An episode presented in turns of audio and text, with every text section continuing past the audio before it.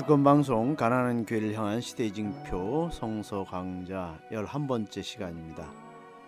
오늘도 해방신학연구소 김근수 소장님을 모시고 우리 현실 안에서 성서를 어떻게 읽을 것인가 함께 또 배워보는 또 나누는 시간을 갖고자 합니다.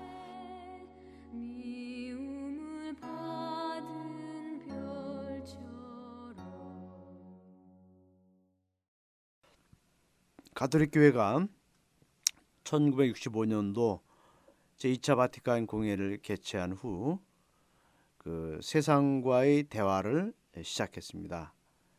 그래서 그 공회의 주제어가 아조르나멘토라고 어, 주제어를 이렇게 설정했습니다. 이 차 바티칸 공회 이전에는 교회가 세상의 중심이었고 또 절대 진리를 가진 지상의 유일한 단체라고 어, 규, 규정했습니다. 그러나 에, 교종 요한 이십삼 세는 교회가 창문을 열고 세상과 대화를 해야 한다는 취지에서 에, 공회를 개막했습니다. 우리 김근수 소장님, 예. 아조르나멘토가 무슨 의미고 도대체 왜 그 중요한지 좀 간단히 설명을 부탁드리겠습니다. 예, 아조르나멘토는 이태리 말로 어, 적응 또는 변화 두 가지로 번역할 수 있는데, 한편으로는 시대에 뒤떨어진 자기만의 그 만족에 갇힌 가톨릭 교회가 현대 세계에 적응해야 된다 하는 의미에서 적응이라고 번역하기도 하고, 또는 음. 어, 시대 정신에 어울리게 스스로를 변화시켜야 된다는 다급함을 느낀 에, 뜻에서 변화 이런 번역도 되겠습니다. 음. 좌우간에 육십이 년에서 육십오 년에 약 오십여 년 전에 열린 제이 차 바티칸 공회는 세계 일 차, 이 차 대전을 막지 못한 로마 가톨릭 교회의 그 부끄러움을 딛고, 또 세계 각지에서 식민지 나라들이 해방과 독립을 맞이하는, 또 새로운 그 사회주의가 저 정치로 등장하는 그 시대에 아주 어, 미묘하고 변화무쌍한 시대에 회의를 열었습니다. 그래서 어, 교리와 성서를 현대 학문과 현대 사회의 질문에 응답하는 그런 자세를 갖게 되었습니다. 그 정신이 오늘까지 이어지고 있습니다. 네. 그렇다면은 그 우리 교회가 그 세계 현대 세계와의 소통, 예. 대화, 또 개방을 중요시한 것이 공회의 중요한 모토였네. 그렇습니다. 그렇죠? 예. 그렇다면은 우리 한국 교회가 이 차 바티칸 공회의 그 정신을 제대로 살고 또 그것을 살린다면, 예. 그 세상과의 그 소통과 대화가 아주 매우 중요한 부분이 아닙니까? 그렇습니다. 예. 그런데 너무나 아쉽고 또 너무나 안타깝게도 그 세상과 대화를 별로 하지 않고 단절하고 우리 교회만이 유일한 어떤 그 절대 진리인 양, 아니면 교회만이 세상의 우위에 우월한 그런 단체인 양 그렇게 살아가는 모습은 그 복음적인 눈으로 볼 때 바람직한 모습은 아니지 않습니까? 그렇습니다. 육십이 년에서 육십오 년에 제이 차 바티칸 공회가 전 세계 주교님들이 로마에 가끔 모여서 회의를 했는데, 그 시대 한국 천주교에 부닥친 문제가 몇 개 있었습니다. 육십이 년에서 육십오 년이면 바로 그저께 오일육 군사 쿠데타로 박정희가 정권을 빼앗은 그런 시점입니다. 예. 그리고 그 전에는 육이오 한국 전쟁, 또 어, 어, 팔일오 해방으로 인한 남북 분단, 그리고 보도연맹 사건, 제주 사 삼 사건 등 아주 한반도가 피비린내 나는 그런 정치적 사건으로 휘말리던 시기였습니다. 음. 바로 그 전에는 일제 삼십육 년 동안 한국 천주교의 친일파 행위 처단 문제가 또 등장했습니다.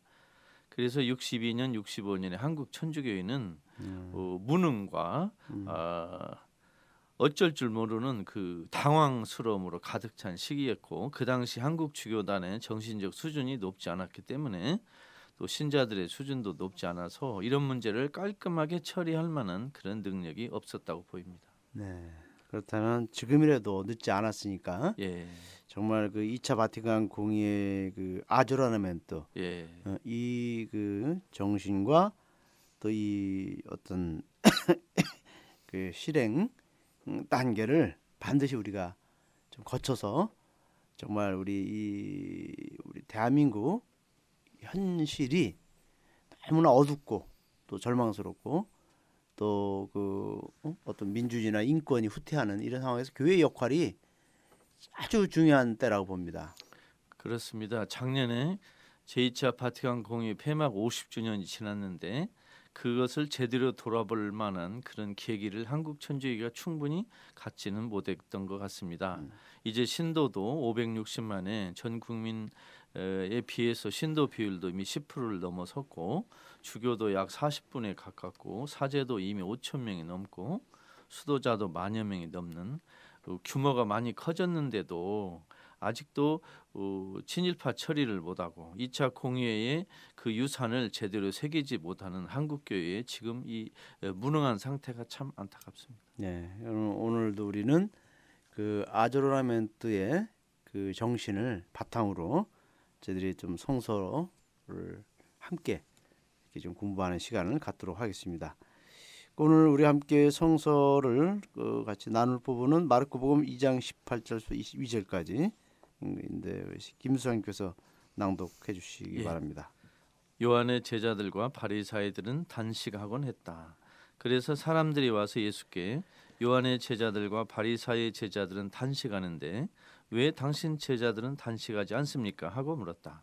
그러자 예수께서 그들에게 말씀하셨다. 혼인잔치 손님들이 신랑이 자기들과 함께 있는 동안 단식할 수 있습니까? 자기네 가운데 신랑을 모시고 있는 동안 그들이 단식할 수는 없습니다.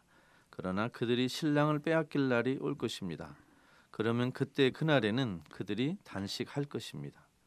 아무도 낡은 옷에 새 천조각을 대고 깁는 사람은 없습니다. 그렇게 하면 헌 옷에 기어낸 새 헝겊이 옷을 당겨 그 옷은 찢어집니다. 아무도 새 포도주를 헌 가죽 부대에 넣지 않습니다. 그렇게 하면 포도주가 그 가득 부재를 터뜨려 포도주도 가죽 부대도 못 쓰게 됩니다. 그러면 새 포도주는 새 가죽 부대에 넣어야 합니다. 네, 감사합니다.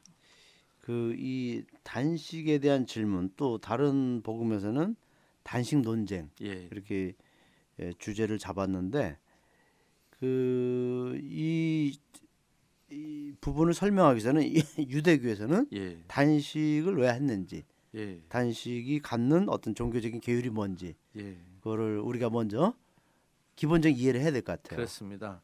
예수 오시기 한 이백여 년 전에 유다교에서 자발적으로 단식하는 풍습이 생겼습니다. 그 단식하게 된 동기는 하느님 앞에 겸손하자, 죄를 뉘우치자 그런 뜻이었습니다. 그리고 세례자 요한의 제자들도 그 요한의 그 고행을 본받아서 자주 단식했던 것 같습니다. 그런데 예수 제자들은 단식하지 않았습니다. 더구나 바리사이들은 유다인들이 모든 유다인들이 일 년에 한 번 반드시 의무적으로 단식하는 속죄일 뿐만이 아니라 매주 월요일과 목요일 점심때 단식을 했습니다. 그런데 예수 제자들은 그렇게 하지 않은 것이 오늘 단락에 나오고 있습니다. 네. 그런데 우리가 이 단식하게 되면은 어떤 자기 희생. 예. 진짜 저도 단식을 과거에 좀 해봤지만은 참 무척 자기 절제와 예. 또 그 음식을 중단하고 그렇게 그 어떤 목적을 이루기 위해서. 어떤 그 신념을 가지고 한다는 게 참 힘든 일이더라고요. 예. 그래서 그 유대교에서는 그런 단식을 좀 이렇게 보니까 그 어, 율법 학자들이나 바리사이 그 유대교의 지도자들은 자주 했네요. 예, 자주 했습니다. 네. 그런데 그 여기 이 그 구절을 읽어보면 예수님께서는 약간 단식에 대해서 그 유대교의 그 어떤 예, 뭘까요? 그 전통을 따르지 않고 또 예수님 나름대로의 그죠? 단식에 대한 어떤 관점이 있었던 것 같아요. 예. 예. 예수님 왜 여기서 단식에 대해서 단식을 하지 않았는가? 오늘, 그것 때문에 지금 논쟁이 벌어졌는데. 예, 오늘도 음, 단락에 보면 예수님이 단식을 안 해서 질문을 받은 게 아니고 네. 예수의 제자들이 단식하지 않았는데 질문을 스승인 예수가 받았습니다. 네. 그 당시 풍조로 보면 제자의 잘못은 그 스승이 책임져야 되기 때문에 스승에게 바로 이렇게 물은 것입니다. 그런데 예수도 오, 제자를 변호했습니다. 지금 예수가 있는 동안은 하느님 나라를 선포하는, 말하자면 혼인잔치처럼 기쁜 시대인데 그 혼인잔치 때 단식할 수 있느냐. 그러나 이제 예수인데가 세상을 떠나면 예수 제자들도 자연스럽게 단식할 날이 올 것이다. 그러니 음. 지금 예수 제자들이 단식하지 않는 것은 잘못된 것이 아니다. 이런 설명을 하고 있는 것 같습니다. 네. 저도 이 대목을 오늘 좀 어, 깊이 있게 예. 다시 한번 이걸 좀 이해하려고 노력을 했는데 예. 아, 이 단식, 예수님께서는 어떤 종교적인 전통의 단식, 계율의 단식 예. 그것보다 더 근본적인 걸 짚어주기 위해서 이렇게 여기서 좀 논쟁이 된 것 같아요. 그렇습니다. 가령, 예를 들어서 저가 이제 볼 때는 성서에서 그 단식은 죄에 대한 뉘우침, 회개, 이거랑 깊은 관련을 많이 갖고 있더라고요. 네. 그러니까 단식을 너희들은 단식을 뭐 어? 일 년에 한 번씩 꼭 해라. 응? 아니면은 그 매주 월요일 목요일 날 점심은 단식을 해라. 그렇게 계율을 지키는 것으로 끝나지 말고 단식이 갖고 있는 더 깊은 뜻을 너희들이 놓쳐서는 안 된다. 가령 예를 들어서 그 요나서에 보니까 요나 예언자가 니네베 성에 가서 그 하느님 말씀을 선포하러 갔죠. 그들에게 회개를 전하러 갔는데 거기에 이렇게 나와 있어요. 이제 사십 일이 지나면 니네베는 무너진다고 외쳤습니다. 그러니까 니네베 임금과 모든 사람들이 단식을 선포하고 먹지도 마시지도 않고 집단 단식에 들어갑니다. 요나서를 그대로 제가 인용해 보면은 사람이든 짐승이든 모두 자루, 자루 옷을 거, 걸치고 저마다 제 악한 길과 제 손에 놓인 폭행에서 돌아서야 한다. 하느님께서 다시 마음 하느님께 다시 마음을 돌리시고 하느님께서 다시 마음을 돌리시고 그 타오르는 진노를 거두실지 누가 아느냐. 그러면 우리가 멸망하지 않을 수도 있다. 이게 저는 이 단식과 회개 이것을 연결시켜야 된다. 예수님께서 그거를 좀 어, 중요시 여기지 않았는가 생각이 듭니다. 예, 유다교에서는 단식은 주로 그 겸손한 윤리적인 태도로 있었는데 예수께서는 이 단식의 뜻이 두 가지가 넓어졌습니다. 네. 네. 하나는 세상의 가난한 사람들과 연대하는 표시로. 아. 어, 또 하나는 이것이 예수에게 두드러지게 나타나진 않지만 예수의 의도와 연결할 수 있는 게 하나 있습니다. 저항입니다. 저항. 그러니까 예를 들면 옛날에 김대중 대통령이 지방자치제를 관철하기 위해서 오랫동안 단식 투쟁을 한 일이 있지요. 아, 네. 그리고 세월호 유가족 중에 김용호 씨가 또 네. 뭐 단식 투쟁을 하고 네. 그래서 이 단식은 종교적 의미에서 회개라는 어, 전통적인 유다교적 의미도 있지만 세상의 가난한 사람들과 연대라는 예수의 의미 그리고 현대적 의미에서 어, 종교, 정치적인 저항의 표시로 단식하는 이 세 가지 뜻이 오늘 예수와 연결된다고 어, 보고 싶습니다. 아, 그렇습니까? 예. 예. 그리고 또 이 복음에서 새 포도주는 새 가죽 부대에 넣어야 한다. 자주 인용되는 구절이죠. 어떤 뜻을 갖고 있죠? 어, 요 구절은 성서를 잘 모르거나 어, 잘 알아도 잘못 인용되거나 또 다른 목적으로 흔히 인용됩니다.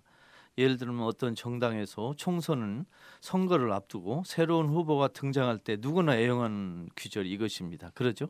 네. 새 포도주는 새 가죽 부대에 넣어야 한다.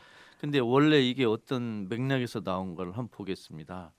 이스라엘에서는 포도나무를 많이 심고 포도주를 음. 많이 재배했습니다. 네. 그런데 포도주가 어, 발효가 되잖아요. 발효가 되면 포도주를 보관하는 곳이 있습니다. 네. 어, 독일 사람들은 어. 뭐 나무 통에다 보관했는데 네. 이스라엘 사람들은 그 항아리에다 넣어놨습니다. 항아리. 이게 발효가 다 된 항아리는 보관할 때는 항아리에다 넣어놨습니다. 어. 항아리가 깨지지 않지요. 그런데 포도주를 운반할 때 음. 어, 항아리에서 포도주를 다른 곳으로 운반할 때는 가죽 부대, 아. 즉 가죽으로 된 주머니에다 넣었습니다. 그런데 음. 그, 이미 발효가 끝나버린 오래된 포도주는 어, 낡은 가죽 부대에다 넣어도 터지지 않습니다. 네. 이미 발효가 끝나서 부글부글 끓지 않으니까. 네. 그리고 어, 새 가죽 부대에다 넣어도 포도주는 상하지 않습니다. 그런데 네, 네. 이제 막 담근 포도주, 발효가 네. 진행 중인 포도주는 네. 헌 가죽 부대에다 넣으면 터져버립니다. 아, 그 주머니가. 나. 그래서 새 가죽 부대는 새 새로 막 발효가 시작된 포도주는 음. 새 가죽 부대에 넣어야 하고, 오래된 포도주는 오래된 부대에다 넣어도 되고 새 부대에다 넣어도 됩니다. 그런데 네. 이것을 잘못 오해하면 오래된 포도, 포도주는 품질이 떨어진다라거나 음. 또 오래된 포도주는 꼭 오래된 부대에 넣어야 한다고 네. 오해할 수가 있습니다. 아. 그렇지 않습니다. 아.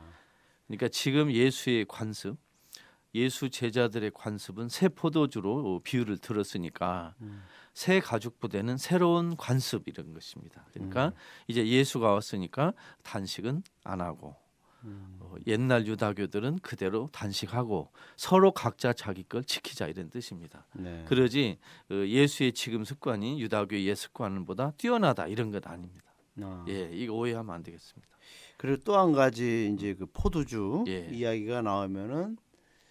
우리 그 가나의 예. 그 혼인 잔치에서 예. 예수님께서 그 에, 포도주가 다 떨어졌을 때 그 예. 어머니 마리아의 그 요청을 듣고 어, 여섯 항아리에 포도주를 또 만드는 물로 포도주를 바꾸는 그런 그 혼인 잔치 사건이 있지 않습니까? 예. 그러니까 이 포도주는 또 이런 어떤 그 축제 잔치와 또 이렇게 연관을 많이 예? 있는 거 아닙니까? 그렇습니다. 예. 포도주는 혼인잔치에서 주로 피로연에서 뭐 마시는 술인데 네.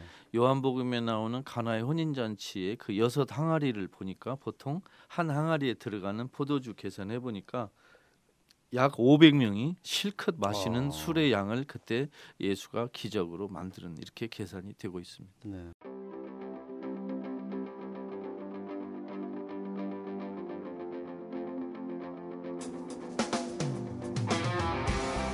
주권방송과 함께 박근혜 시대를 헤쳐가시는 애청자 여러분들께 정중히 인사드립니다.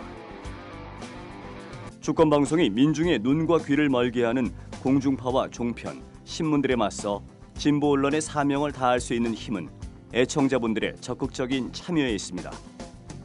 주권방송을 후원해 주십시오. 홈페이지 더블유 더블유 더블유 점 육일오 티비 점 넷에서 민들레홀씨 정기 후원인이 되어주시거나 우리은행 일공공오 오공일 칠칠구 칠육오 주식회사 주권방송으로 직접 후원을 해주셔도 좋습니다. 저희 주권방송은 평화 번영과 민주 회복을 위한 진보 언론의 사명을 성실히 수행할 것입니다. 주권방송과 함께해 주시기 바랍니다.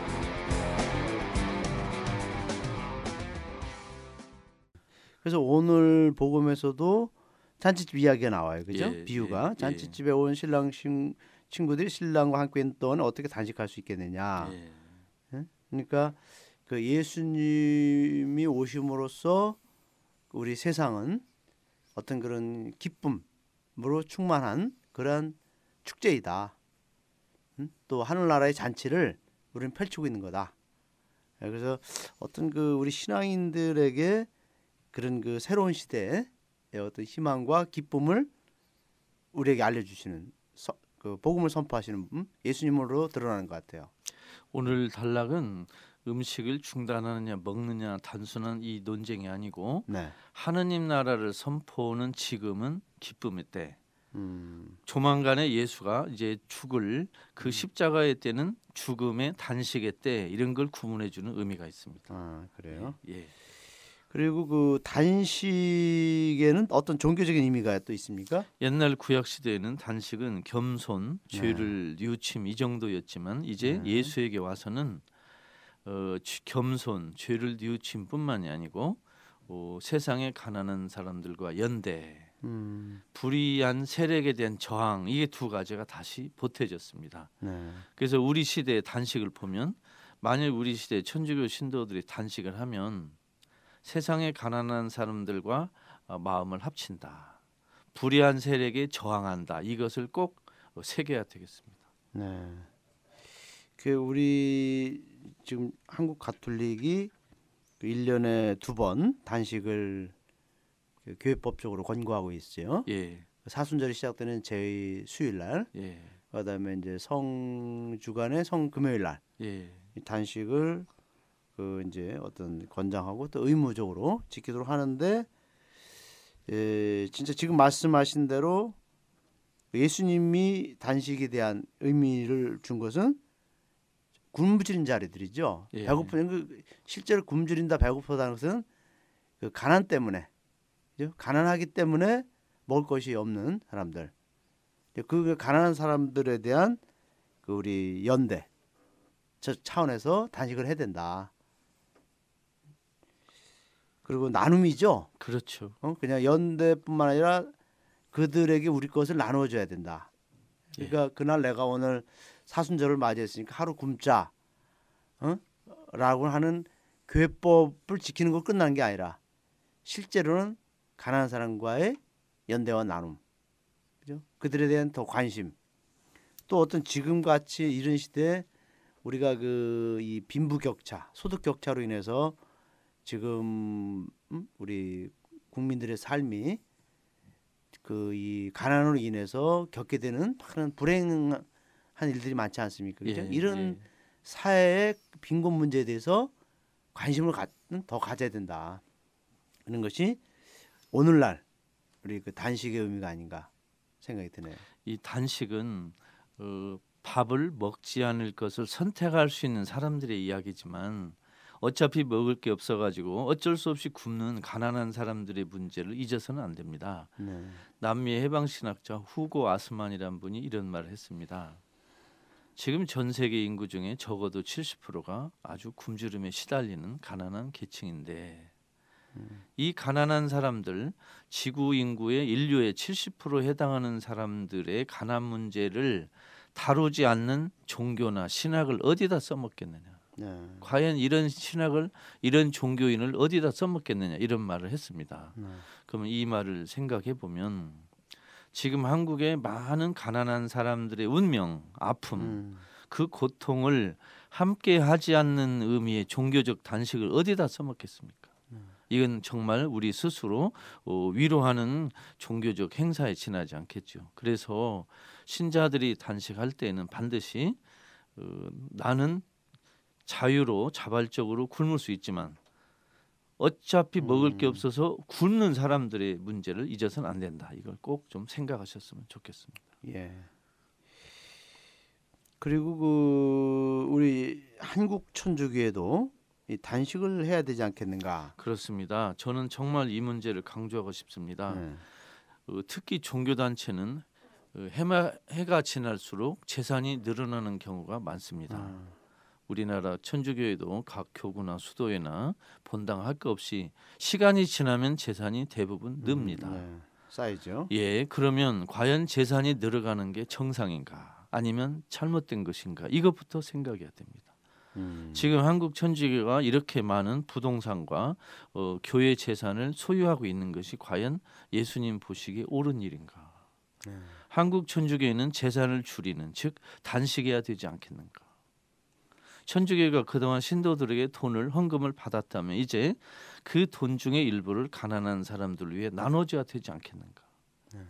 교회가 갖고 있는 건물이나 부동산을 많이 팔아서 포기해야 되지 않겠는가? 이런 생각을 한번 해봅니다. 이건 정말로 꼭 드리고 싶은 말입니다. 또 하나, 음. 단식은 재산을 줄이는 정도에 있는 것이 아니고 가난한 사람을 낳는 사회 구조, 음. 가난한 사람에게 고통을 주는 불의한 세력에 대한 저항을 한국 천주교가 제대로 하고 있느냐, 이 문제는 꼭 짚고 넘어가야 됩니다. 음. 그런데 이제 그 한국 교회가 보면은 그 이제 우리는 가난한 사람들에게 관심이 많고 또 활동도 많이 한다.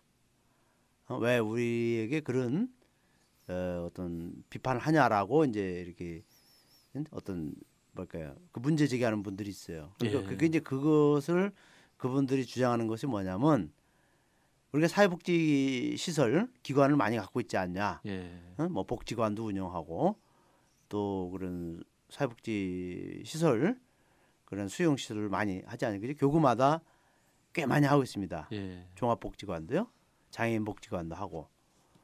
어? 그러니까 우리는 이제 얼마든지 가난한 사람들을 위해서 이렇게 예? 교구에서 열심히 그런 활동을 하고 있는데 왜 우리가 예? 가난한 사람들에 대해서 무관심하다라고 우리를 비난하냐라는 그런 어떤 얘기를 많이 하는데 두 가지 점을 설명하고 싶습니다. 네. 천주교가 가난한 사람들을 위해서 어, 행동하고 있느냐 이 문제가 하나가 있고 네. 두 번째는 천주교 자체가 현재 가난한가 그 문제를 짚고 넘어가고 싶습니다. 네. 지금 천주교회가 가난한 사람들을 위해서 여러 많은 좋은 일을 오랫동안 해온 것은 누구나 알고 있습니다. 네. 그러나 천주교보다 개신교, 불교는 더 잘해왔고 더 음. 어, 오랫동안 잘해온 것도 분명히 있습니다. 네. 사회복지 문제 말씀드리고 싶습니다. 음. 네. 지금 천주교가 소유하고 있는 사회복지 활동의 대부분은 국민들의 세금이 정부 쪽에 가서 정부에서 어, 나누어 주어서 하는 면이 아주 많습니다. 음. 그건 천주교가 자기 재산을 통해서 하는 일이 아니고 국민 세금을 통해서 하기 음. 때문에 음. 이것을 가난한 사람을 위해서 천주교가 활동했다고 말하기는 좀 머쓱합니다. 음. 이건 국민 세금으로 하는 일이고 음. 그 일을 천주교 사회복지기관이 위탁을 맡아서 하는 것은 음. 한편으로는 영업이익에도 해당됩니다. 어. 천주교가 자기 조직 유지를 하고 인원의 월급을 주고 하는 음. 모든 활동을 천주교 자체 돈으로 하는 게 아니고 국민 세금으로 하기 때문에 이런 면에서는 우리가 가난한 사람들을 위해서 하고 있다고 말하기가 좀 부끄럽지 않느냐 음. 네. 이런 생각을 합니다. 또 하나 네. 천주교가 많은 사회복지에 그 가담할 경우에 정권에 그 희롱당할 수 있습니다. 어. 그 사회복지에 들어가는 돈을 나눠주고 감사하는 걸 음. 통해서 정부가 천주교를 장악할 수 있고 희롱할 음. 수 있습니다. 음. 이런 면도 꼭 생각하셔야 되고 또 하나 천주교가 가난한가 이 문제는 꼭 짚고 넘어가야 됩니다. 음. 어떤 분은 이런 말을 할 수 있습니다. 가난한 사람을 돕, 돕기 위해서는 돈이 필요하다. 음. 그러면 돈을 사람들에게 거둬야 된다. 그런 일단 먼저 돈을 내라. 음. 이런 논리가 계속하면 천주교는 가난한 사람을 돕기 위해서 천주교가 부자가 되어야 한다는 논리가 들어갑니다. 아, 네, 그렇죠. 그러면 이게 과연 옳은 일인가? 음. 가난한 사람을 돕기 위한 부자교회가 될 수 있습니다. 현재 우리가 그렇게 가고 있습니다. 음. 이것은 교황님이 말씀하신 가난한 사람들을 위한 교회, 가난한 교회에서 벌써 한 가지를 포기한 것입니다. 음. 그렇게 해서는 안 되겠죠. 음. 그러니까 우리 가톨릭 교회가 이제 진정으로 가난한 사람들을 선택한다면 예. 그 정부가 하는 그 지원 사업, 예. 음? 그걸 가지고 생생되지 말고 예. 어? 정말 우리 교회가 가지고 있는 그 재산과 또 그 어떤 그 소유를 실제로 어? 나눠야지 그것이 예, 정말 우리를 희생하고 그죠? 그것이 진정한 그 보금적 나눔으로 가는 것이지, 그죠? 어떤 그 위탁 사업, 복지, 정부가 하고 있는 것을 우리가 위탁 받아서 하는 거, 또 대행해 주는 사업들 이런 것들은 실제로는 교회 이름만 걸을지 우리 것을 실제로 나누지 않는다는 거죠. 그렇습니다. 천주교가 네. 자기가 갖고 있는 재산을 포기하고 희생하고 음. 나눠줘야 가난한 사람들을 위한 거지 네. 국민 세금을 정부로부터 받아다가 네. 그 사회적 약자를 돕는 것은 천주교 돈으로 하는 게 아니에요. 네. 이건 영업활동이에요. 네. 이것은 어, 짚고 넘어가야 된다고 생각합니다. 그래서 천주교가 정말로 가난한 사람을 선택했느냐를 보려면 천주교 재산이 줄었느냐 그것만 보면 됩니다. 음. 그래서 그런지 한국의 그 종교가 이렇게 아주 보수화되고, 예. 어? 그리고 정권의 그런 그와 손을 잡으면서 그렇게 어떤 예언자적인 역할을 못하는 이유가 이런 복지설을 많이 갖고 있다 보니까 예. 그 예산을 따내기 위해서 그들의 눈치를 보고 예. 또 자기들의 어떤 그 어떤 그 사명을 그 해야 될 사명을 제대로 수행을 못하는 그런 것이 오늘날 우리 세태 같아요. 그렇습니다. 예. 그리고 이제 끝으로 그 단식을 신자유주의에 대한 저항으로 해석할 수도 있죠. 당연히 그렇게 해야죠. 네. 어, 지금 이제 단식은 옛날 예수 시대 단식과 조금 다르게 신자유주의의 그 피해를 본 가난한 사람들, 사회적 약자에 대한 조그마한 저항의 표시로 해석해야 됩니다. 또 그런 마음을 먹고 단식하는 것이 신학적으로도 옳다고 생각합니다. 네. 한 끼를 굶는다는 뜻이 아니고 어, 세상의 굶주림으로 시달리는 사람을 낳은 이 잘못된 사회 구조에 대한 저항의 표시로 단식하는 것입니다. 네.